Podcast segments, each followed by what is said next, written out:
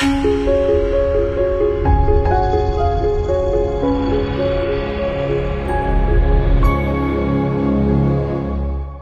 大家好，这里是科技微报，我是风云。今天，谷歌面向 Pixel 系列手机推送了安卓的 P 正式版。安卓的派更新功能包括了动态电量管理、Slack 赛事、App Actions、文本识别与 Smart Link Fi、神经网络 API 1.1、全新系统导航、凹口屏支持、通知与智能回复、文本放大镜等。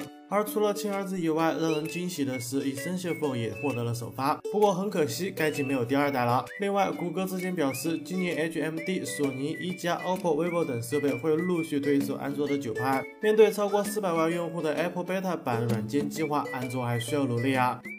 三星 Note 9即将在纽约发布。近日，蔡依林在社交媒体上曝光了三星 Note 9的全新 S Pen。图片中，蔡依林手持三星 Note 9黄色的 S Pen。这样看来，不出意外的话，蔡依林很有可能成为三星 Note 9台湾地区的代言人。三星 Note 9除了常规升级外，在 S Pen 上做了不少创新元素。据悉，它将支持蓝牙功能，新增控制音乐、控制相机快门等功能，还可以自定义单击、双击 S Pen 的按键功能，玩法更多元。在续航方面，经过 Note 7事件后，三星在电池方面都很保守。有消息显示，三星 Note 9搭载四千毫安时的大电池，支持无线快充。不知道今年的 Note 9能否为三星取得更好的营收呢？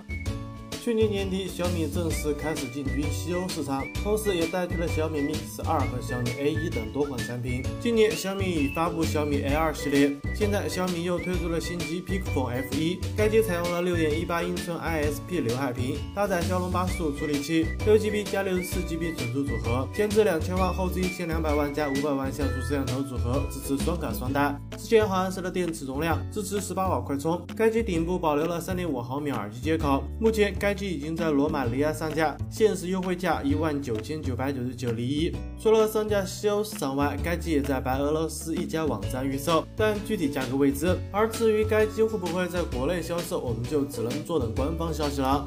昨天，OPPO 两款新机通过了三 C 认证，均支持了二十瓦 v 可闪充。现在，工信部也公布了 OPPO 两款新机的证件照。按照目前的消息，这应该就是 OPPO R 十七系列了。从图片可以看到，该机并没有后置指纹识别模块，所以推测该机将搭载屏下指纹。而在正面是否采用刘海屏就不得而知了。不过从之前曝光的谍照来看，R 十七很有可能采用水滴全面屏。此外，OPPO Find X 上的渐变色后盖设计也有可能出现在新机上。另外，工信部。还公布了 PAG M00 和 PAG T M00 两个型号的证件照，外观上与前者相同，但在背部上多了指纹识别，很有可能是前两者的低配版本。要说三防手机，大家一定会想到 AGM，在吴京的代言下，让该品牌还是小火了一把。现在 AGM 宣布 AGM X3 手机将于八月二十九日在深圳正式发布。除了支持 IP68 防尘防水和一点五米防摔以外，该机还将搭载高通骁龙八四五的移动平台，并配备了八 GB 的运行内存和一百二十八 GB 的存储空间，前置两千万，后置两千四百万加一千两百万像素双摄像头。续航方面，上一代 AGM X2 内置了六千毫安时容量电池。